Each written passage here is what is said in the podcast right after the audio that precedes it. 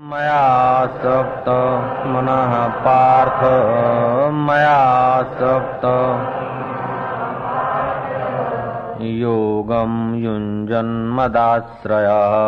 योगं युञ्जन्मदाश्रय।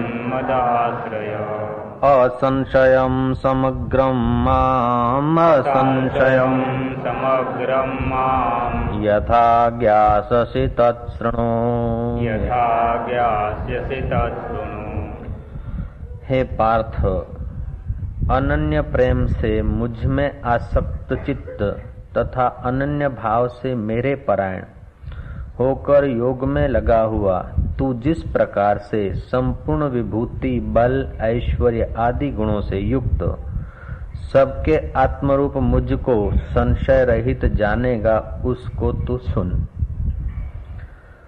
मैं आसक्त मना पार्थ मेरे में जिसका मन आसक्त है। ये भगवत गीता के सातवें अध्याय का प्रथम श्लोक है। दूसरा है, ज्ञानम तेहम सविज्ञानम। ज्ञानम तेहम सविज्ञानम्। इदं वक्ष्यामि शेषतः। इदं वक्ष्याम्यशेषतः यत् ज्ञात्वा नेह भूयो अन्यत् यद्ज्ञात्वा नेह भूयोऽन्यत् ज्ञातव्यम् अवशिष्यते। ज्ञातव्यम् अवशिष्यते। मैं तेरे लिए इस विज्ञान सहित तत्व ज्ञान को पूर्णतया कहूँगा जिसको जानकर संसार में फिर और कुछ भी जानने योग्य शेष नहीं रह जाता है। ये भगवत गीता के सातवें अध्याय का पहला और दूसरा श्लोक है। अनन्य प्रेम से मुझमें आसक्त चित्त। भगवान कहते हैं, मुझमें जिसका आसक्त चित्त है, अनन्य प्रेम से जो मेरा भजन करता है मुझमें आसक्त चित्त वाला है। मेरे परायण होकर योग में लगा हुआ है। तू जिस प्रकार से संपूर्ण विभूति, बल, ऐश्वर्य आदि गुणों से युक्त सबके आत्मरूप मुझको संशय रहित जानेगा, उसको सुन। अब यहाँ ध्यान देने जैसी बात है कि भगवान बोलते हैं कि मेरे में, अगर भगवान का मैं हमने ठीक से न समझा हमारे में आसक्ति का ज़ोर है तो हम भगवान के किसी रूप को भगवान समझेंगे। और हमारे चित्त में द्वेष है तो कहेंगे कि भगवान कितने अहंकारी हैं कि मेरे में ही आसक्त श्री कृष्ण कितने अहंकारी। अगर हमारे चित्त में द्वेष है तो श्री कृष्ण के अहंकार के दर्शन होंगे। श्री कृष्ण में अहंकार का आरोप होगा। और हमारे चित्त में राग है तो श्री कृष्ण की आकृति में हम आकृति को पकड़ेंगे। इन श्री कृष्ण कहते हैं, मुझमें आसक्त श्री कृष्ण का मैं जब तक समझ में नहीं आता, अथवा श्री कृष्ण के मैं के तरफ़ नज़र नहीं, तब तक श्री कृष्ण के उपदेश को, अथवा श्री कृष्ण के इस अद्भुत इशारे को हम समझ नहीं सकते। मैं आसक्त मना पार्थ मुझमें आसक्त। मेरे में जिसकी प्रीति है, हमारे में राग है तो श्री कृष्ण में प्रीति, और हमारे में द्वेष है तो कहेंगे श्री कृष्ण बोलते, मेरे में ही प्रीति। ये तो एकदेशिता हुई। सच पूछो तो श्री कृष्ण का जो मैं है, वो एक देशिता को तोड़कर खबरें सुनाने वाला है। श्री कृष्ण ने गीता कही नहीं श्री कृष्ण के द्वारा गीता गुंज गई। हम कुछ करते हैं तो या तो अनुकूल करते हैं, या तो प्रतिकूल करते हैं, करने वाले परिचिन्न जीव रहते हैं। श्री कृष्ण ऐसे व्यक्ति नहीं है जो परिचिन्नता को मौजूद रखकर कुछ कहें। श्री कृष्ण तो इतने खुले दरवाजे हैं, इतना खुला जीवन है, इतनी सहजता है, स्वाभाविकता है कि वही कह सकते हैं कि मेरे में आसक्त हो। आसक्ति शब्द, प्रीति शब्द शब्द तो टूके हैं। शब्द बिचारे हैं, अर्थ हमें लगाना पड़ता है। जो हमारी बोलचाल की भाषा है, वही श्री कृष्ण बोलेंगे। जो हमारी बोलचाल की भाषा है, वही गुरु बोलेंगे। भाषा तो बिचारी अधूरी है। अर्थ भी उसमें हमारी बुद्धि के अनुसार लगता है। लेकिन हमारी बुद्धि जब हमारे व्यक्तित्व का, हमारे देह के दायरे का आकर्षण हमारी बुद्धि छोड़ दे तो फिर कुछ हम समझने के काबिल हो पाते हैं। और समझने के काबिल होते होते ये समझा जाता है कि हम जो कुछ समझते वो कुछ नहीं। आज तक जो हमने समझा है, आज तक जो जाना है, वो कुछ नहीं। जिसको जानने से सब जाना जाता है, वो हमने नहीं जाना। जिसको पाने से सब पाया जाता है, उसको नहीं पाया। जिसको समझने से सब समझा जाता है, उसको नहीं समझा। तो बुद्धि में यदि अकड़ है तो तुच्छ तुच्छ जानकारियाँ एकत्रित करके हम अपने को विद्वान या ज्ञानी या जानकार मान लेते हैं। अगर बुद्धि में प्रेम है परमात्मा के प्रति, आकांक्षाएँ नहीं है तो फिर हम कुछ, जो जाना है उसकी कीमत हमको नहीं दिखती। जिससे जाना जाता है, उसको समझने के लिए हमारे पास क्षमता आती।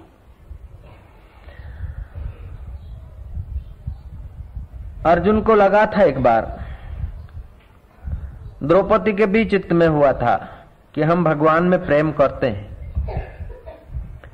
ईश्वर में प्रेम, सचमुच ईश्वर में प्रेम है कि हम पदार्थों को सुरक्षित रखने के लिए ईश्वर का उपयोग करते हैं। हमारी आसक्ति, हमारी प्रीति परमात्मा में है कि हम परमात्मा का अवलंबन लेकर हमारी आसक्ति, नश्वर चीज़ों को पाने में है। और जब तक नश्वर चीज़ों में आसक्ति होगी नश्वर चीज़ों में प्रीति होगी और मिटने वालों का आश्रय होगा। तब तक अमिट तत्व का बोध नहीं होता। और जब तक अमिट तत्व का बोध नहीं होता, तब तक जन्म मरण का चक्कर मिटता नहीं। अर्जुन को हो गया था कभी कोई समय में। द्रौपदी को भी हो गया था कि हमारी भगवान के प्रति खूब प्रीति है। भगवान ने कहा चलो जरा घूम के आए. यमुना किनारे स्नान आदि करने गए।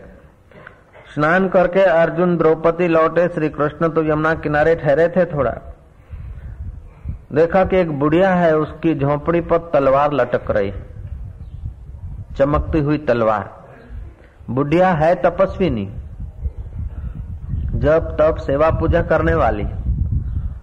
और इस, इस तपस्विनी ने तलवार क्यों टिंगा दी है अपने झोपड़े अर्जुन को कौतूहलवश पूछने की इच्छा हुई कि माता जी तुम तो भक्ति करने को आई न यमुना किनारे झोपड़ी बांधकर। इतनी कातिल तलवार चमक रही है किसके लिए? अर्जुन सादे वेश में था।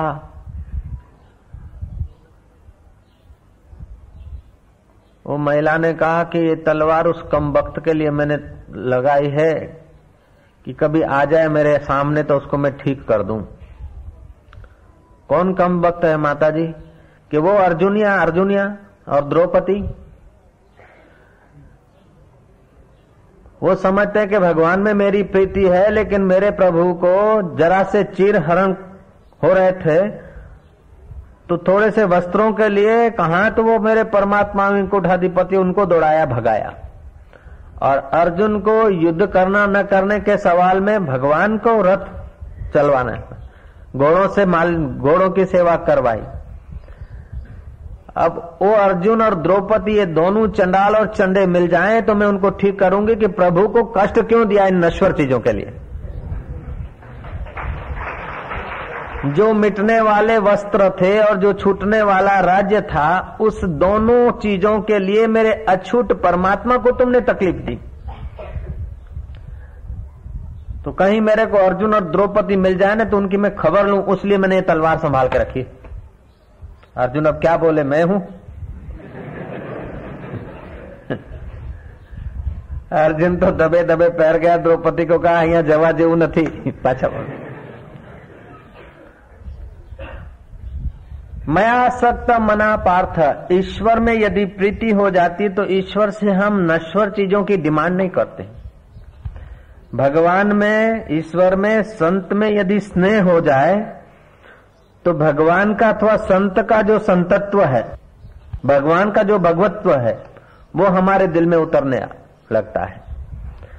हमारे चित्त में होता है संसार का राग, और करते हैं भगवान का भजन, उसी लिए लंबा समय लग जाता है। श्री राम चाहते हैं संसार को जो किसी का रहा नहीं, जो किसी के साथ चला नहीं, जो किसी का तारणहार बना नहीं। मानते हैं कि कुछ नहीं है, लेकिन फिर भी वही चाहते हैं कि जो कुछ नहीं उसी को चाहते। हैं कुछ नहीं है उसको चाहने वाले व्यक्तियों को श्री कृष्ण उत्साहित करके, अर्जुन को भी कहते हैं, मेरे में आसक्त, मेरे में प्रीति, हो जाए तो मैं तुझे रहस्य सुना देता हूँ। जब तक ईश्वर में प्रीति नहीं हुई, तब तक रहस्य समझ में नहीं आता। वशिष्ठ जी कहते हैं राम जी, तृष्णावान के हृदय में संत के वचन नहीं लगते। इच्छा और तृष्णावान हृदय में संत के वचन नहीं ठहरते। तृष्णावान से तो वृक्ष भी भय पाते। पेड़ भी डरते, कहीं देखे आम और पत्थर न उठाए। पेड़ को पत्थर का भय लगता है, ऐसे ही संत ध्यान भजन समाधि में ईश्वर की मस्ती में झूमते झूमते लोगों को आकर सुनाएँगे और रस्ते थे साई मुख्य फलानु करो। अरे, श्री राम। तृष्णावान की अकल का दिवाला हो जाता है। कब क्या चीज़ मांगे, कब क्या कहे, वो पता ही नहीं चलता। इच्छा, वासना, तृष्णा आदमी की बुद्धि को दबा देती। दो प्रकार के लोग होते हैं। एक तो वे होते हैं जो चाहते हैं कि हम कुछ ऐसा पालें कि फिर कुछ पाना न पड़े। और दूसरे वे लोग होते हैं कि हमको, हम जो चाहें वो मिला करें। हम जो चाहें वो मिला करें ऐसी जिनकी इच्छा है, उनकी इच्छा कभी पूरी होती नहीं। एक इच्छा पूरी हुई तो दूसरी आएगी, दूसरी पूरी तो दस और आएगी, ऐसे करते करते जीवन पूरा हो जाएगा और मनुष्य जन्म की दुर्लभता ऐसे ही खो देंगे। सरद धुनि धुनि पछता वही काल ही कर्म ही मिथ्या दोष लगा। फिर सिर सिर ढूंढते ढूंढते संसार से निराश होकर मर जाते दूसरे कोई ऐसे विरले होते जिज्ञासु कि जो ऐसी चीज़ पालूं कि फिर कुछ पाना न पड़े। ऐसा कुछ जान लू कि कुछ जानना न पड़े। न जाने कितने जन्मों में राज्य पाया था, पत्नी पाई थी, पति पाए थे, मित्र पाए थे। न जाने क्या क्या पाया था। जो कुछ पाया था, उस एक के सिवाय सब कुछ पाया। सब कुछ रहा नहीं। क्यों? कि जो सबका आत्मा है, उसका अनादर करके सब रहा तो सब क्या रहा? कबीर ने कहा, एक साधे सब सधे, सब साधे सब जाए। एक को जिसने साध लिया, उसने सब साध लिया। और जिसने एक को छोड़ के सब साधा, उसने कुछ नहीं साधा। कबीरा खड़ा बाज़ार में लिए लकूणी हाथ, जो घर फूके अपना चले हमारे साथ। ये जो इच्छाओं का घर है, वासनाओं का घर है, कल्पनाओं का घर है, इसको जो फूके वो हमारे साथ चले। मज़े की बात है कि हम ये रेती का घरुंदे को बचाने के लिए असली जो अकाट्य महल है, उसकी लापरवाही कर देते हैं। ईश्वर के सिवाय अथवा उस आत्मदेव को जानने के सिवाय और जो कुछ हमने जाना उसकी कीमत दो कोड़ी की भी नहीं। मृत्यु का एक झटके में सब पर आया। उस रहस्य को समझे बिना और दुनिया के हज़ार हज़ार रहस्य समझ लिए, बोझा बढ़ जाएगा, शांति नहीं, सार नहीं मिलेगा। पाश्चात्य जगत बाहर के रहस्यों को खोजता है। एक एक विषय की एक एक कुंजी खोजता है। लेकिन भारतीय आध्यात्मिक जगत सब विषयों की एक ही कुंजी, मास्टर की। सब दुखों की एक ही दवाई। भारत दर्शन का, कृष्ण का इशारा सब दुखों की एक दवाई पर है। और पाश्चात्य जगत का विश्लेषण एक एक विषय की मास्टर की खोजते खोजते इतने विषय हो गए, इतने किया हो गई, इतने इतने कुंजियाँ हो गई कि अब कौन सी कुंजी कौन से ताले की वो भी पता नहीं। आत्मा एक ऐसी कुंजी है कि आत्मज्ञान के कुंजी से सब ताले खुल जाते हैं, सब प्रॉब्लम सोल्व हो जाते इधर संसार के ही प्रॉब्लम नहीं, जन्म मृत्यु के ही प्रॉब्लम सोल्व हो जाते हैं। तुम्हारे नहीं, लेकिन तुम्हारे कुटुंब के भी प्रॉब्लम सोल्व हो जाते हैं। लेकिन वह मास्टर की वही व्यक्ति पा सकते हैं, उन्हीं को मिल सकती है। वही लोग उसके अधिकारी जिसकी भगवान में प्रीति है, जिसकी भोगों में प्रीति है, और मिटने वालों के, मरने वालों में आश्रय लेते हैं। भोग में प्रीति है, और धन में और मरने वाले मित्रों में आसक्ति है। ऐसे लोगों के लिए मास्टर की होते हुए भी उनकी नहीं पराई हो जाती। और जिनकी भोगों में रुचि नहीं है, मिटने वालों को मिटने वाला समझ कर अमिट के तरफ़ जिज्ञासा है, उनको ये मास्टर की हाथ लगती है। ये मास्टर की कोई दूर नहीं है, कोई परे भी नहीं है, और भविष्य में मिलेगी ऐसा भी नहीं है। साधक लोग इस मास्टर की का सदुपयोग करने के लिए अपनी योग्यता बढ़ाते हैं। जो भक्त हैं, जो साधक हैं, जो अपने जीवन का मूल्य समझते हैं, वे लोग अपनी योग्यता, बुद्धि का विकास करें। कैसे विकास करें कि बैठे ध्यान में? लंबे श्वास दो चार लें, फिर गहरे गहरे श्वास एकदम छोड़ें।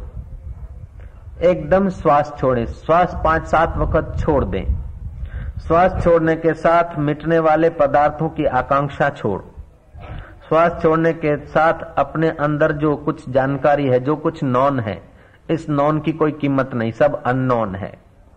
उसको छोड़, फिर श्वास ले और फिर छोड़। तो श्वास छोड़ते समय इच्छाओं को, वासनाओं को, अहंकार को छोड़ते, अब मैं निखालस परमात्मा में प्रीति करने वाला हो गया हूँ। मेरा जीवन का लक्ष्य परमात्मा है, जिसका सब, जिस जिसकी कृपा से सारा जहान है, उसी की कृपा से मेरा ये शरीर है, मेरा तन है और मन है, और मैं उसी का हूँ, वो मेरा है। ऐसा सोचकर जो भगवान में ध्यान करता है, भगवान का चिंतन करता है, उसकी प्रीति भगवान में होती और उसको मास्टर की मिलने लगती है। एक तो ये कि जब ध्यान भजन करने बैठे तो श्वास छोड़ने के साथ अपनी इच्छाएँ, वासनाएँ, कल्पनाएँ छोड़े। पाँच सात बार ऐसे श्वास छोड़े और इच्छाओं, वासनाओं को अलविदा करें। दूसरा,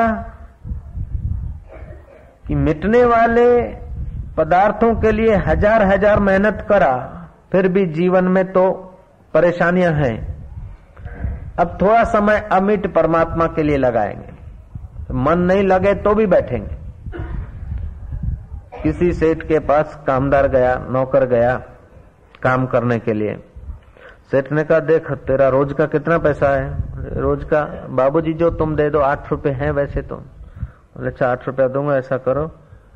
बैठो कोई, अभी जो काम होगा मैं बताऊँगा। बैठो। सेठ जी को कोई काम और लग गया। उसको काम बताने का मौका नहीं मिला। शाम हुई। मजदूर ने कहा, लाओ हमारा रोजी। सेठ ने कहा, तेरे को काम कुछ बताया तो नहीं? तो तो खाली बैठा रहा। बोले, काम बताया चाहे नहीं बैठा, लेकिन बैठा रहा तो तुम्हारे लिए बैठा रहा ना?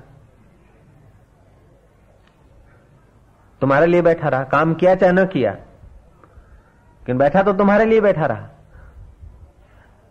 सेठ ने पैसे दे दिए।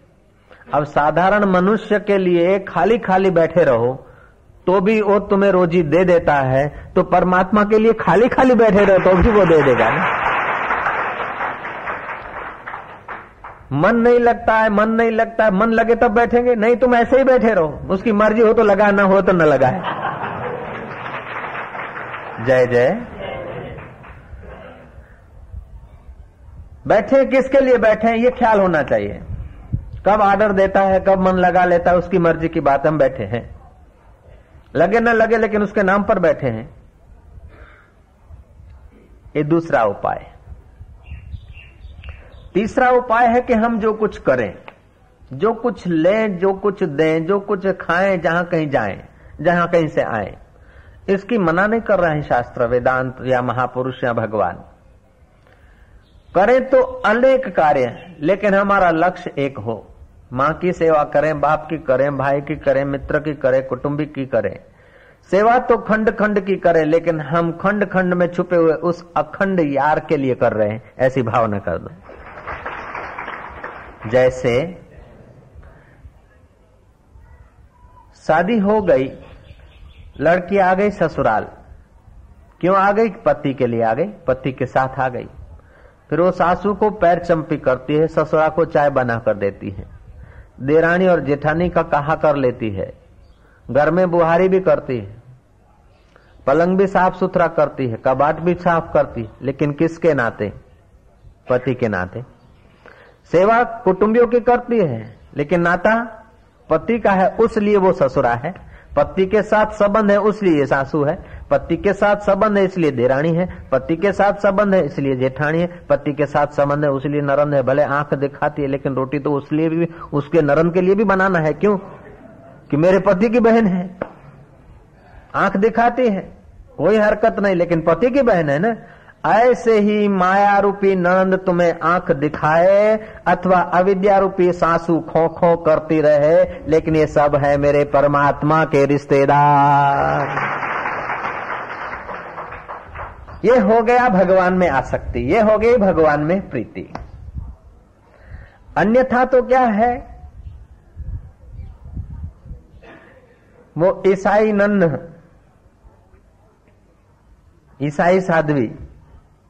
ईसा की मूर्ति रखी है।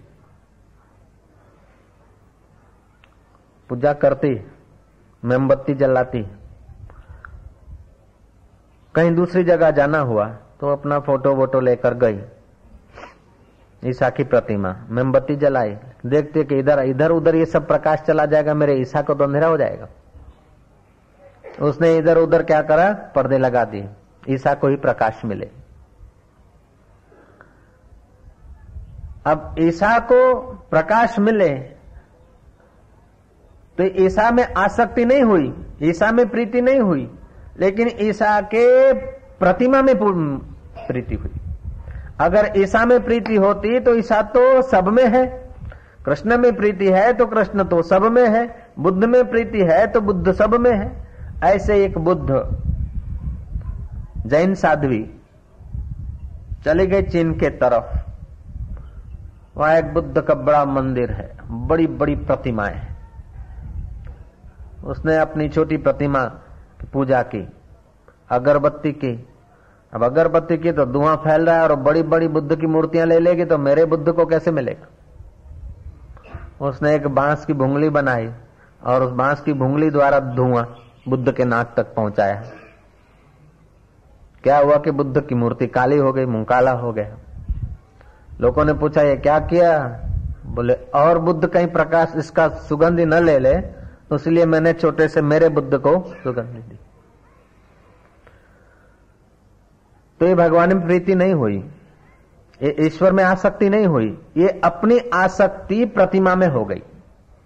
चित्त में राग होता है तो हम भक्ति करते तो भी गड़बड़ करते हैं।